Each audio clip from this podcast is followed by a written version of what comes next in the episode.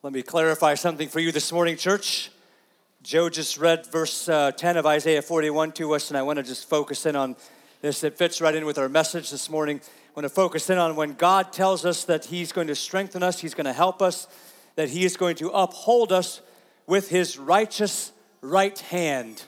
Let me ask you this morning, church who is the righteous right hand that God is referring to? It's Jesus, the Messiah. That's exactly who it is.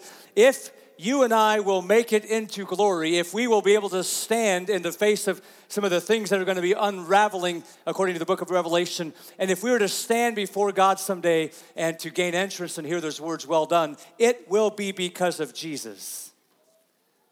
Make no mistake. Put all your hope in Him. Look nowhere else. No other path, no other solution. It will be because of Jesus. God will uphold us with his righteous right hand, and that right hand has a name. His name is Jesus. I hope you will, in the in a similar vein of participation this morning, continue to study with me or to read with me the, uh, uh, the Word of God. We're going to be reading a, a number of different passages. Colossians 1.27 says that we, as believers, as followers of Jesus Christ, we are to proclaim Jesus Christ. We're to proclaim Him, warning everyone and teaching everyone so that we might present everyone mature in Christ. That's our goal. And if you were here last week, you recognized that uh, uh I kind of took liberty to jump off of that message that I gave a couple of weeks ago on that topic and said, I want to explore this topic of who Jesus the Messiah really is. If we're to be, we are to be proclaiming, let me just slow down a bit. If we are to be proclaiming Jesus to people, then let's have an idea of who Jesus is. Who is this Messiah that we're talking about? And I jumped into this uh, whole uh, idea or this thought by looking at Andrew, the disciple of Jesus, that when he first ran into Jesus, that he uh, went to his brother Simon Peter. Well, uh, Simon, who was going to be called Peter, and he said in, uh, this is in John chapter 1, he says, Brother, he didn't say those words, at least not recorded. He said, You, uh, we have found the Messiah, if I get this set out right. We have found the Messiah, which means Christ. This is uh, John chapter 1, verse 41. We have found the Messiah. In many ways, I'm going to tell you, and I, maybe I didn't put all this stuff together, and I'm, uh, there's things I'm thinking this week as I'm getting ready for this week and uh, this, this Sunday morning, things that I'm, I didn't always, I don't always put together. You see, things they go together in my head and they don't always come out of my mouth, and so I don't know if it always like like fits together. But in in some sense, it's this. As we're proclaiming Jesus, it's this that we're saying. We're going to people that we know and saying, "Listen, we found the Messiah. We found him." But I want to make sure we understand who the Messiah is. What do we know about the Messiah who is, uh, we call him Jesus, Messiah meaning the anointed one or Christ, if you want to use the word Christ. Uh, he's the anointed one. Last week we began with looking at the fact that according to the scriptures we read, and I, I, selected some for you, there's many more we could read. I selected intentionally, however, I selected one from the Old Testament, I selected one from the beginning of the Gospels, I selected one from uh, Jesus' own words, and I selected one from the end of the book, from Revelation. We're going to be in those exact same passages today, so I uh, hope you don't get tired. As it turns out, as God works things out, actually, if you were in Sunday school this morning, you read one of the entire sections that uh, I'm going to read again for you this morning. Uh, but I, I, did that on purpose to get a viewpoint from all of Scripture. And I, I, we teased out things, and not every one of those sections has, you know, overwhelming evidence of each of these things. We talked about last week on Sunday morning the fact that there's a specific aspect of Jesus, the Messiah, the anointed one, that he was sent. There was a purpose. There was, a, there was intentionality. There was, a, there was a reason, and God intended to accomplish something through Jesus Christ. And He did, by the way, accomplish something through Jesus Christ. He accomplished the greatest thing that ever could be accomplished. That's how we should think of it. Is that how you think of it this morning? Is what Jesus did on the cross the greatest thing that you've ever heard of? Is His resurrection out of that tomb the most amazing thing you've ever realized or come to know? Well, I'm pretty excited up here, but I'm not sure how excited you all are down there.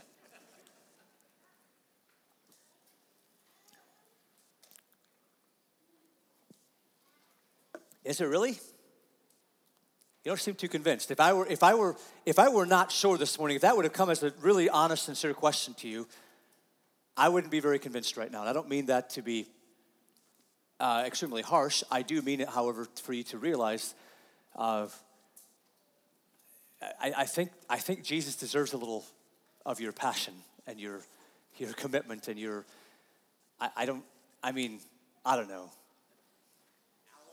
Hey, thank you. Where's Caleb? Caleb, what's your favorite sports team? Michigan, of course it is, because we live, we're in Michigan, right? You live in Michigan. So if I were to ask you, Caleb, and I don't want to put you on the spot, so you don't have to answer like this, but if I were to just substitute for your favorite favorite team, and I were to ask you if that's your favorite team, would you would you respond the way you just did? Like your team won last night. Is that the best? Is that the great news? And you're all like, yeah, that's pretty cool. I, again, I, I don't I don't I don't want to be harsh, but and I don't want to be, I don't want to make this selfish. And this was not at all where the message was going to go. But Jesus means a lot to me, and I hope you know that. I come up here week after week, and I want to teach you the Word of God with passion because I think the Word of God and what the message that's entailed in here is something that is more precious than anything else you'll ever hear in your life.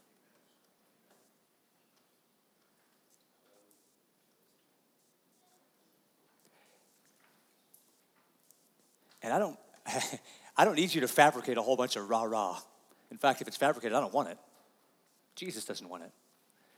But I, it's a sincere question, and I kind of was going really fast and running past it because I wanted to get to the message, but it's a sincere question.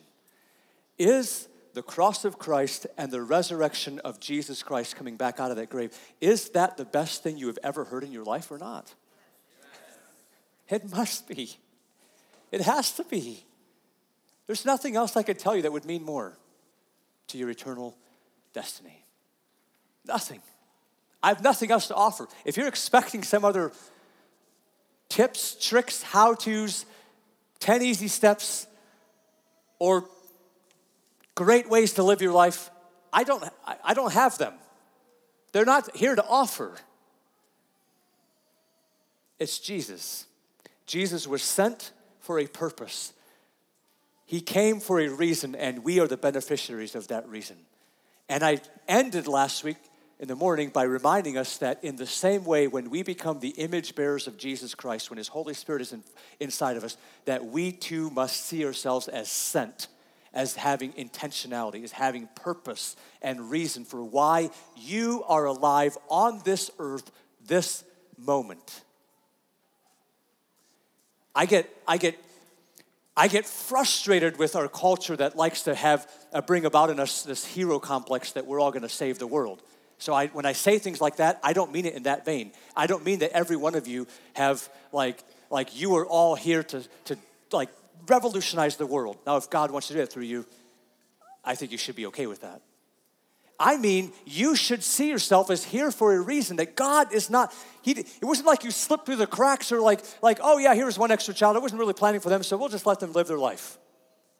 You're here for a reason, and that reason may be grand by man's standards or it may be pitiful by man's standards. I can assure you, if you fulfill the purpose God has for you, it will be grand by God's standards, and that's really whose standard matters. And for many of us, that really looks like day after day the, just the obedient faithfulness living for Jesus Christ day after day. It looks like so boring to most people. It looks like, like a waste of time to so many people in the world. It is, in fact, the testimony. And that's what Scripture teaches, right? That our act of worship is our life surrendered to Him, whatever that may look like. We then, in the evening, looked at the fact that the Messiah was rejected. And this is a theme that's present in all, uh, in almost all of the messianic type of texts that come across in Scripture, front to finish. It's the one that we have such a hard time grasping because it doesn't fit, it doesn't make sense, right? Like if the king of the universe is going to come into our world, we will not expect him to be rejected, would we? We would not expect him to, to experience any kind of pain or heartache. We would not expect him to uh, be turned away by those that he created, those that he came to die for, right? And yet, that's exactly what happened. And we talked on Sunday night when we just before we partake in, in communion that that's how we should see ourselves. It's just like the sent part that we also have to wrestle with and acknowledge and yield to the fact that according to the world we will be rejected. That's, that, that's the path our Savior walked, that's the path that we walk, that we will experience rejection. I, I shared the verse out of Hebrews that says, Let us go outside the camp and suffer despisement or rejection that Jesus suffered, or he was killed.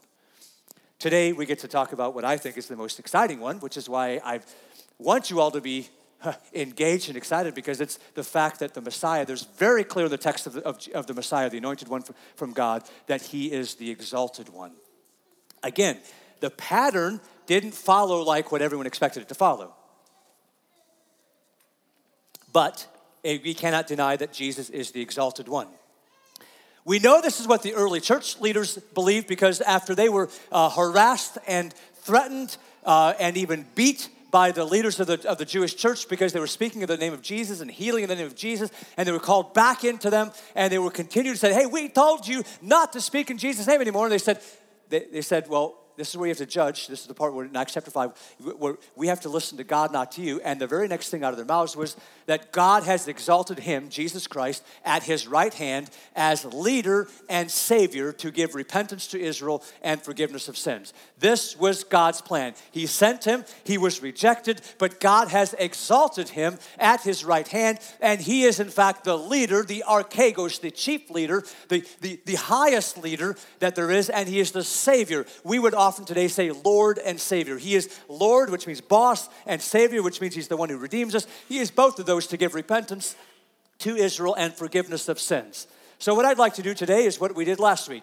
I'd like to go uh, piece by piece through those passages that I picked out that we read last week. I hope you're not tired of hearing them. And I'm going to just ask you the questions that I'm thinking through as I'm studying this text. The first one is Isaiah chapter 52. I want you to turn there with me. We're going to read Isaiah 52, the last part, Isaiah 53, the entire chapter. And then I want to see evidence. I want you to be thinking of evidence of how we see that the Messiah was going to be exalted or was exalted by God. Now, last week, as we first looked at it on Sunday morning, we looked for ways that he was sent. And Sunday evening, we looked for ways that he was rejected. And now we're going to look for ways that he is exalted. Listen carefully, church, it's the word of God. Pay attention to these words. How beautiful, Isaiah 52, verse 7, how beautiful upon the mountains are the feet of him who brings good news, who publishes peace, who brings good news of happiness, who publishes salvation, who says to Zion, Your God reigns. The voice of your watchmen, they lift up their voice. Together they sing for joy. For eye to eye they see the return of the Lord to Zion. They watch the, the Messiah come. Break forth together into singing, you waste places of Jerusalem, for the Lord has comforted his people. He has redeemed Jerusalem. The Lord has bared his holy arm before the eyes of all the nations, and all the ends of the earth shall see the salvation of our God. Verse 11, depart, depart, go out from there, touch no unclean thing, go out from the midst of her, purify yourselves. This is talking about getting out of the world when you realize the salvation of God. Uh, purify yourselves, you who bear the vessels of the Lord, for you shall not go out in haste, and you shall not go in flight, for the Lord will go before you, and the God of Israel will be your rear guard. Behold, my servant, he begins to now talk about the Messiah more specifically. Behold, my servant shall act wisely. He shall be high and lifted up and shall be exalted. As many were astonished at you, his appearance was so marred beyond human semblance and his form beyond that of children of mankind, so shall he sprinkle. Just connect that again. As many were astonished at you, so shall he sprinkle many nations. Kings shall shut their mouths because of him, for that which has not been told them they see, and that which they have not heard they understand.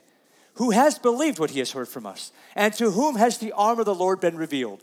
For he grew up before him like a young plant, and like a root out of dry ground. He had no form or majesty that we should look at him, and no beauty that we should desire him. He was despised and rejected by men, a man of sorrows and acquainted with grief. And as one from whom men hid their, hide their faces, he was despised, and we esteemed him not. Verse 4 Surely he has borne our griefs and carried our sorrows, yet we esteemed him stricken, smitten by God, and afflicted. But he was pierced for our transgressions, he was crushed for our iniquities. Upon him was the chastisement that brought us peace, and with his wounds we are healed. All we like sheep have gone astray. We have turned everyone to his own way, and the Lord has laid on him the iniquity of us all. He was oppressed and he was afflicted, yet he opened not his mouth like a lamb that is led to the slaughter, and like a sheep that before its shears is silent, so he opened not his mouth. By oppression and judgment he was taken away. And as for his generation, who considered that he was cut off out of the land of the living, stricken for the transgression of my people? And they made his grave with the wicked and with the rich man in his death, although he had done no violence and there was no deceit in his mouth. Yet it was the will of the Lord to crush him. He has put him to grief. When his soul makes an offering for guilt, he shall see his offspring. He shall prolong his days. The will of the Lord shall prosper in his hand. Out of the anguish of his soul, he shall see and be satisfied. By his knowledge shall the righteous one, my servant, make many to be accounted righteous, and he shall bear their iniquities. Therefore, I will divide him a portion with the many, and he shall divide the spoil with the strong, because he poured out his soul to death and was numbered with the transgressors. Yet he bore the sin of many and makes intercession for the transgressors. Again, there's much in this text that does not necessarily have to do with being exalted, but there are a few things in this text where we recognize that God says the Messiah is going to be exalted. So I'm just going to stop and ask you would you be willing to participate with me again this morning? Where do you see evidence in these verses that Jesus the Messiah was exalted or was going to be exalted? Verse 13. Yeah, it says it right on it, right? It says it right, right directly. Behold, my servant shall act wisely. He shall be high and lifted up and shall be exalted. So it literally says it in the text. By the way, I love how God does these things because that verse comes right on the heels of a long string of verses that talk about Jesus' rejection, right? Many of us can understand the exaltation part and struggle with the rejection part. I talked a little bit about that already. And yet, it's true. For some reason, for God's way of doing things, the path through exaltation, you may hear this a few times this morning, the path through exaltation came through rejection, came through suffering. How else do you see exaltation in these verses?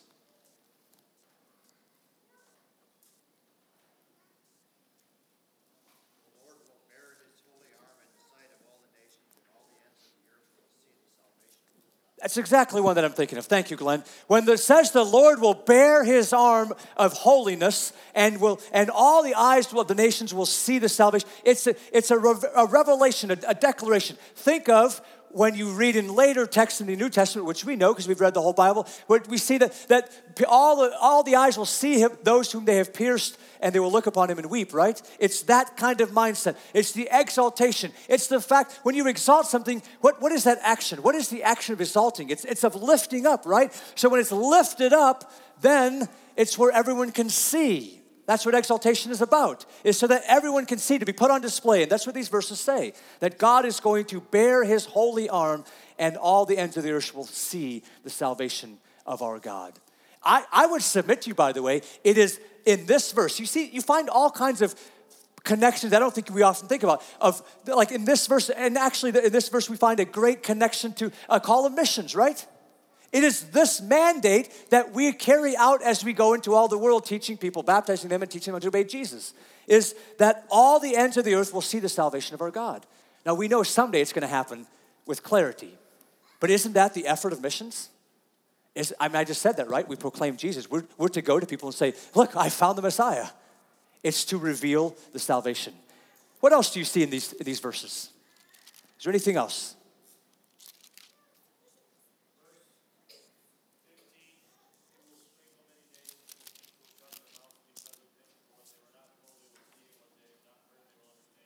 Okay?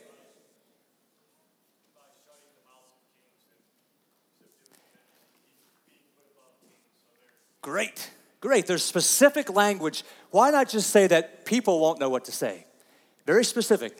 Kings will shut their mouths because there's an aspect of exaltation, of the glorification of the, the elevation of Jesus over the kings of the earth. Great catch, Aaron. What else?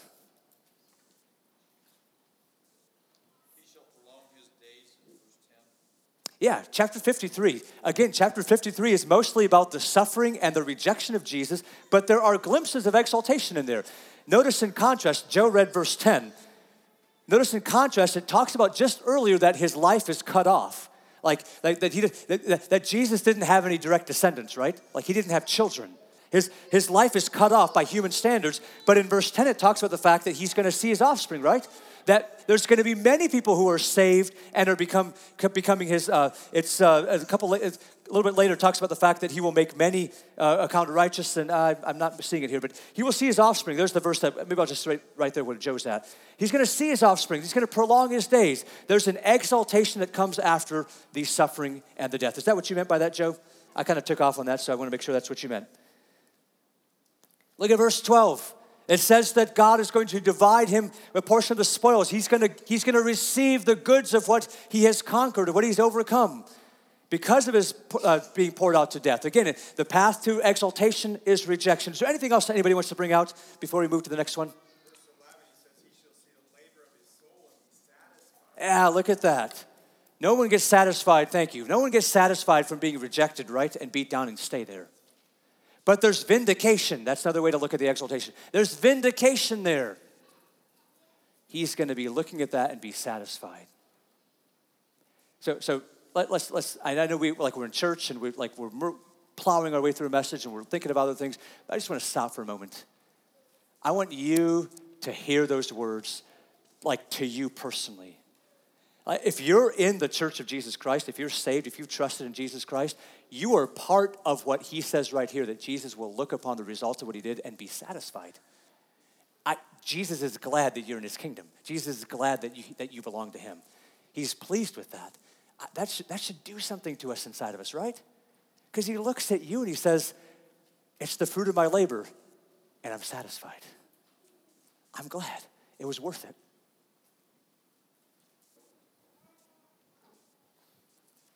You're part of it. I'm part of it. The whole world, all those who are in Christ are part of it, of course. Let's look at the next section John chapter 1, verse 18. This is the beginning of the gospel. I, I went to verse 41, the very beginning of this, but I'm going to back up and go to John chapter 1, verse 1. Read the, we're going to read the first 18 verses together. Again, we're going to look for signs of the exaltation of the Messiah. In the beginning was the Word, and the Word was with God, and the Word was God. He was in the beginning with God. All things were made through him, and without him was not anything made that was made. In him was life, and the life was the light of men. The light shines in the darkness, and the darkness has not overcome it. There was a man sent from God whose name was John. He came as a witness to bear witness about the light, that all might believe through him. He was not the light, John was not the light, but came to bear witness about the light. The true light, which gives light to everyone, was coming into the world. He was not in the world, and the world was made through him, yet the world did not know him. Sorry, I should I, I think I read that wrong. He was in the world, and the world was made through him, yet the world did not know him. He came to his own, and his own people did not receive him. But to all who did receive him, who believed in his name, he gave the right to become children of God, who were born not of blood, nor of the will of the flesh, nor of the will of man, but of God. And the Word became flesh and dwelt among us, and we have seen his glory, glory as of the only Son from the Father, full of grace and truth. John bore witness about him and cried out, This is he of whom I said, he who comes after me ranks before me because he was before me. For from his fullness we have all received grace upon grace. For the law was given through Moses, grace and truth came through Jesus Christ. No one has ever seen God, the only God who is at the Father's side, he has made him known. Once again, we'll just pause for a bit. What evidence do you see of the exaltation of the Messiah in these verses?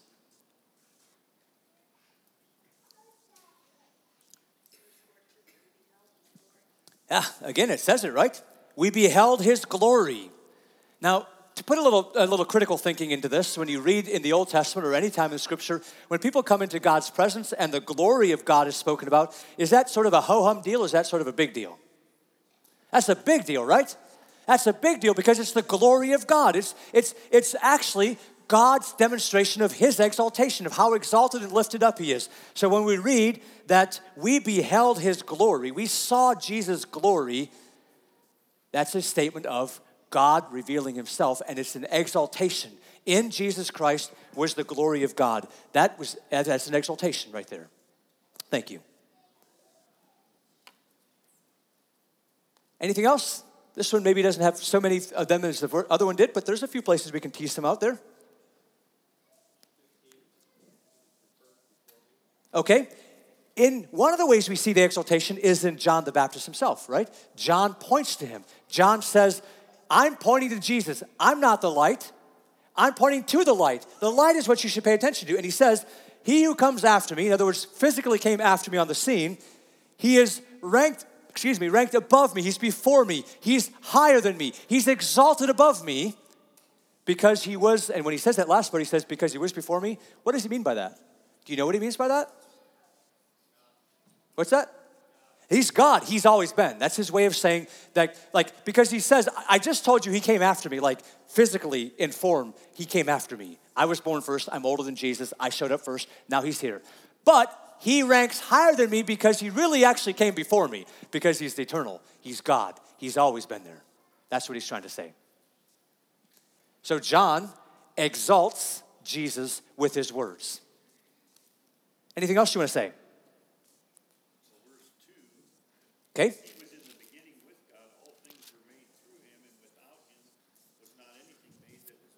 So, a piece that I could have done, and Kervin's just referred to this, a piece that I could have done is to help us see that Jesus was actually exalted for, already and left, was sent, was rejected, and was exalted again. So, he was clearly exalted because the very beginning of the gospel starts off with those mighty words, right? In the beginning was the Word, and the Word was with God, and the Word was God, and there's nothing that was made that was not made by Jesus. All things were made through him. He's the light. Just, you understand, just calling him the light is an exaltation. So when we're careful and we look through this, we see lots of evidences of Jesus the Messiah being lifted up, being painted with words that make us realize there's something different and special and set apart and higher about him than about everybody else. Let's keep moving. I want to go now to Jesus' own words. Let's look at John chapter 12. Verse 23 says, Jesus answered them, and we're going to read some text that Jesus said here and a few other responses yet. But and Jesus answered them, The hour has come for the Son of Man to be glorified. Truly, truly, I say to you, unless a grain of wheat falls into the earth and dies, it remains alone. But if it dies, it bears much fruit. Whoever loves his life loses it, and whoever hates his life in this world will keep it for eternal life. If, if anyone serves me, he must follow me, and where I am, there will my servant be also. If anyone serves me, my Father will honor him. Now is my soul troubled. And what shall I say? Father, save me from this hour? But for this purpose I have come to this hour. Father, glorify your name. Then a voice came from heaven I have glorified it, and I will glorify it again. The crowd that stood there and heard it said that it had thundered. Others said, An angel has spoken to him. Jesus answered, This voice has come for your sake, not mine. Now is the judgment of this world. Now will the ruler of this world be cast out. And I, when I am lifted up from the earth, will draw all people to myself. He said this to show by what kind of death he was going to die. So the crowd answered him, We have heard from the law that the Christ remains forever. How can you say that the Son of Man must be lifted up? Who is this Son of Man? So Jesus said to them, The light is among you for a little while longer. Walk while you have the light, lest darkness overtake you. The one who walks in the darkness does not know where he is going. While you have the light, Believe in the light that you may become sons of light. So, brothers and sisters, where do we see the Messiah exalted by Jesus' own words or things that happened around that situation as Jesus is living and walking? What's that? Verse 23 Now the time has come for the Son of Man to be glorified, exalted, right? But once again, we see this pattern of this grand thing, and then what actually comes out of his mouth, the very next thing, sends him on a tailspin, right? Because he says, Now the time has come for me to be glorified, and so I'm going to talk to you about death, about falling to the ground and dying. In fact, he uses these words. I'm just going to take this maybe away from somebody else, but he uses the words lifted up. And those words, I think we should see the, the, the, the irony or the dual meaning of those words. He's lifted up. What is it? I just told you the, the word exalted means to be lifted up. But when he's talking about being lifted up in this case, what's he talking about? He's talking about the cross. Is that an exaltation? No, that's his rejection. And yet, God is painting the picture. Only God can do things like this, brothers and sisters, where He takes things that are actually uh, something so negative and something so awful, and He says, But I will redeem that. He does exactly that to show us that all the awful things and failures and sins on our part can be redeemed and brought into the subjection of Jesus Christ and for His glory. When I will be lifted up, then I will draw all men to myself. What else do you see in this, in this text that uh, Jesus indicates that uh, the exaltation that's coming? What's verse 28 say?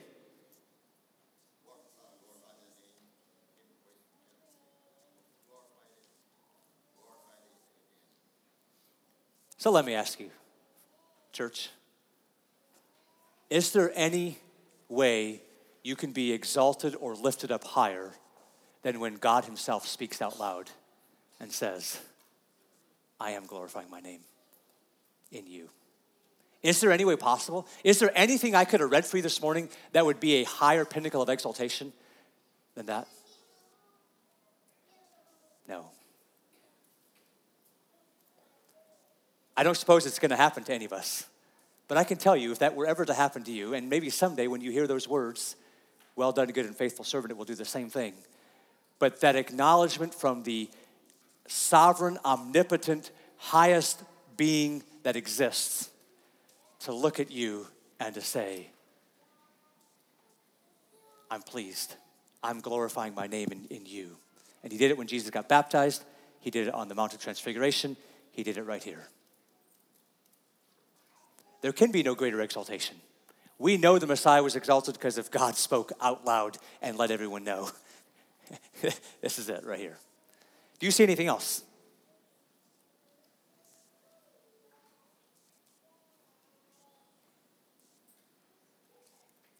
The next one might be the easiest one of all to pick out because the whole scene is painted for the glorification and exaltation of Jesus Christ. Let's turn to Revelation. Go all the way to the end. Well, not the end of the Revelation, but the end of the Bible. Revelation chapter 5. Once again, you read these words if you were part of Sunday school this morning. I'm going to read them for you again because they're just such good words for us to read. I'm going to see, would you be willing to stand this morning to honor the reading of the Word of God? These are important words. They're all, they were all important words that we read before, but this is, to me, is the pinnacle of the message this morning. And I want you to see, if you can do this in your mind's eye, to see what John is seeing. We didn't read all of Revelation, so you didn't, didn't quite get all the scene set. But he's standing there and he's ushered into the throne room in the presence of God. Verse 1 says, And then I saw in the right hand of him who was seated on the throne a scroll written within and on the back, sealed with seven seals. And I saw a mighty angel proclaiming with a loud voice, who is worthy to open the scroll and break its seals? And no one in heaven or on earth or under the earth was able to open the scroll or to look into it. And I began to weep loudly because no one was found worthy to open the scroll or to look into it. And one of the elders said to me, Weep no more. Behold, the lion of the tribe of Judah, the root of David, has conquered so that he can open the scroll and its seven seals. And it says in verse 6 And between the throne and the four living creatures and among the elders, I saw a lamb standing as though it had been slain, with seven horns and with seven eyes, which are the seven spirits of God sent out into all the earth. And he went, this lamb, he went and took the scroll from the right hand of him who was seated on the throne. And when he had taken the scroll, the four living creatures and the 24 elders fell down before the Lamb, each holding a harp and golden bowls full of incense, which are the prayers of the saints. And they sang a new song, saying, Worthy are you to take the scroll and to open its seals. For you, Lamb, Jesus, you were slain, and by your blood you ransomed people for God from every tribe and language and people and nation. And you have made them a kingdom and priests to our God, and they shall reign on the earth. Then I looked and I heard around the throne and the living creatures and the elders the voices of many angels, numbering myriads of myriads and thousands of thousands, saying with a loud voice, Worthy is the Lamb who was slain to receive power and wealth and wisdom and might and honor and glory and blessing. And I heard every creature, every creature in heaven and on earth and under the earth and in the sea and all that is in them, saying, To him who sits on the throne and to the Lamb be blessing and honor and glory and might forever and ever. And the four living creatures said, Amen. And the elders fell down and worshiped. I don't know that we need to spend a whole lot of time this morning, church, talking about where we see Jesus being exalted, because it is like full in here. Are you willing to do a little demonstration with me? You guys have your Bibles? I hope you have your Bibles. I didn't put the words up on the screen. But just in the middle one, there's three times where where the worthiness of Jesus is declared. First by the, uh, the elders and the living creatures, and then by the angels, thousands upon thousands, and then about every creature. But the middle one, the angels, it says so clearly that all these angels, thousands upon thousands of them, and they're saying with a loud voice, and they read verse 12. So you have the Bible in front of you. We may not all have the exact same translations, but they're going to be pretty close. I don't know how many people are here this morning. Let's say 200 for an even, nice round even number. We're probably not quite that, but we're probably pretty close. There's 200 of us here. We're not even close to thousands upon thousands, are we?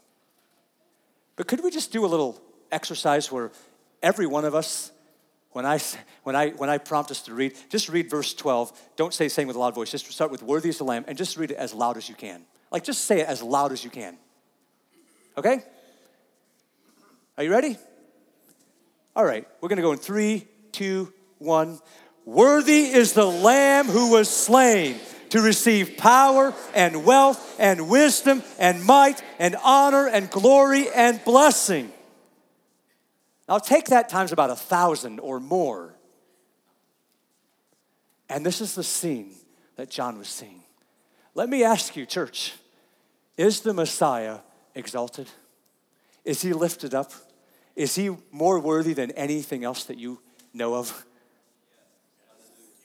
Yes, yes, yes, and amen. At the end of every one of those, they say amen. And they worship and they fall on their faces, which is what we will be doing when we enter the presence of this exalted line of the tribe of Judah and the root of David. You are worthy, Jesus. Every sacrifice you have to make, He is worthy. Every long way around you have to take, He is worthy. Everything you don't get that you want, He is worthy. Every everything you could ever dream of that might cost you something, Jesus is worthy. And someday you will know that. Someday every one of us will know that. But I need you to know it today so that you are ready for that day. You may be seated again because I'd like to read Philippians chapter 2. I'd like to remind us, as I did every other week, or uh, the other message of this, not every other week, every other message, Philippians chapter 2, verses 5 to 11. Have Oops, I'm in the wrong book. That's why it didn't make sense. Have this mind among yourselves, which is yours in Christ Jesus. And then it describes Jesus, who, though he was in the form of God, did not count equality with God a thing to be grasped, but emptied himself by taking the form of a servant, being born in the likeness of men. And being found in human form, he humbled himself by becoming obedient to the point of death, even death on a cross. Therefore, and we sang this song this morning, Therefore, God has highly exalted him and bestowed on him the name that is above every name, so that at the name of Jesus, every knee should bow in heaven and on earth and under the earth, and every tongue confess that Jesus Christ is Lord to the glory of God the Father. This is, in a nutshell, who the Messiah is that God has sent to us. Now, let me ask you Last week, it fit very neatly for me to tell you, based on reading this, to say we should have this mind that Jesus had. It, based, it fit very neatly to tell you that you should see yourself as being sent, that there's a purpose for your being here on earth. Sunday night, if you were here, it fit very nicely for me to tell you you should have this mind among yourself that the Messiah came and he was rejected, and you should be willing to be rejected and face rejection, suffer so, does it work for me today to tell you that you should have this mind among you as Jesus the Messiah, that we are his image bearers and that we also can expect exaltation?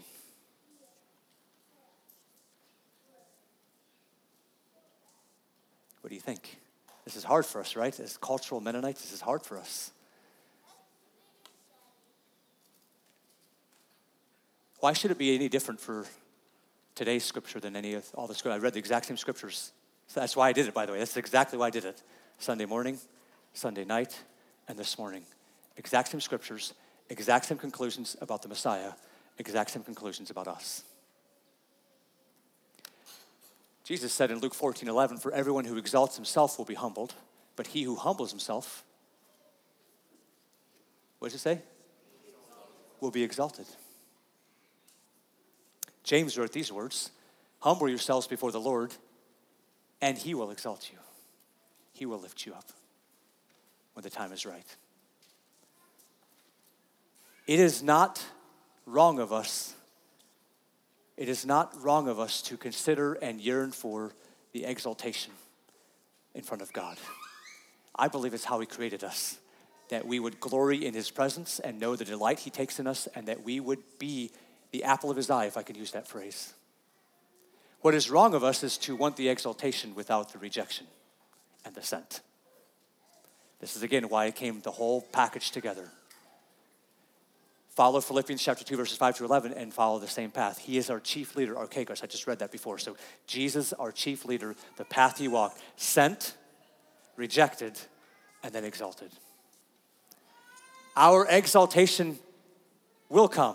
By the way, it does come. Read the book of Acts. It says several times that the church had favor with the people around them. It happens even now because God in His grace gives us those things. It's not like we want to make ourselves an enemy to people on purpose. We will be rejected if we, if we bring the truth of Jesus Christ and stand on His principles and in His righteousness and His holiness alone, we will be rejected by the world. That's what Scripture teaches clearly. But we get pieces of that exaltation now already, but I can tell you, what we are waiting for is why it's such a linchpin moment, such a crowning achievement moment when we will hear Jesus as he's separating sheep and goats, and, and, he, and, he, and he will commend us and he will say, Well done, good and faithful servant. Come into the joy I've prepared for you. That, I am going to tell you, will be exaltation unlike we have ever experienced. And you don't have to be told this. You will love every second of it. So, for today, I believe, since I read out of the book of John, and he pointed to the John the Baptist, I believe the words I want to leave you with for the path that we are on now is quite simple. It's the words of John the Baptist himself as they came and talked to him about Jesus. He, Jesus, must increase and I must decrease. If we're proclaiming Jesus Christ as the Messiah, the one who was sent and rejected and will be exalted, or is exalted, but will be recognized as exalted, every knee will bow, every tongue will confess. If we're proclaiming that, the whole message is all about Jesus and making him increase and us decreasing. Again, I read those words a couple of weeks ago. Paul says it, this is my paraphrase. Uh, he says that we proclaim Christ and him crucified, that's it, and ourselves as your servants for Christ's sake. It's in Colossians I'm sorry, 2 Corinthians chapter 4, verse 5, I think, or somewhere around thereabouts. Jesus must increase, but I must decrease. Jesus is our Messiah. He's the anointed one. He was sent by God. He was rejected by those he came to save, and he is exalted. And it is our privilege to not only proclaim him, but our privilege to have his presence dwell inside of us that we may be his image bearers, pointing people to him. Pray with me this morning, if you would. Father, I thank you. I thank you for your grace. I thank you for your, your, uh, your mercy to us. I thank you for the word of God that we receive that comes with power and declares who you are and what you've done through Jesus. I thank you that you sent Jesus. He makes all the difference in the world to us. And God, we want to uh, point to Him. We want to say, This is the Messiah. He was sent for a reason, He was rejected we ourselves rejected him until we understood who he was and we, and we received and, and became part of his, his kingdom, his family.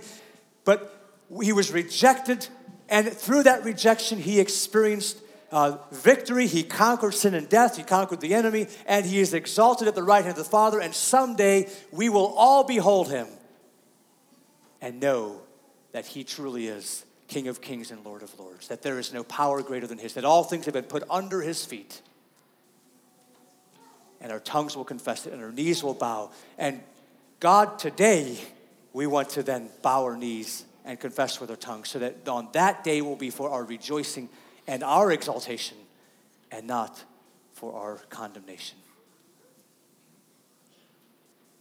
Thank you. We give you praise and glory. We worship you. We love you in Jesus' name. Amen.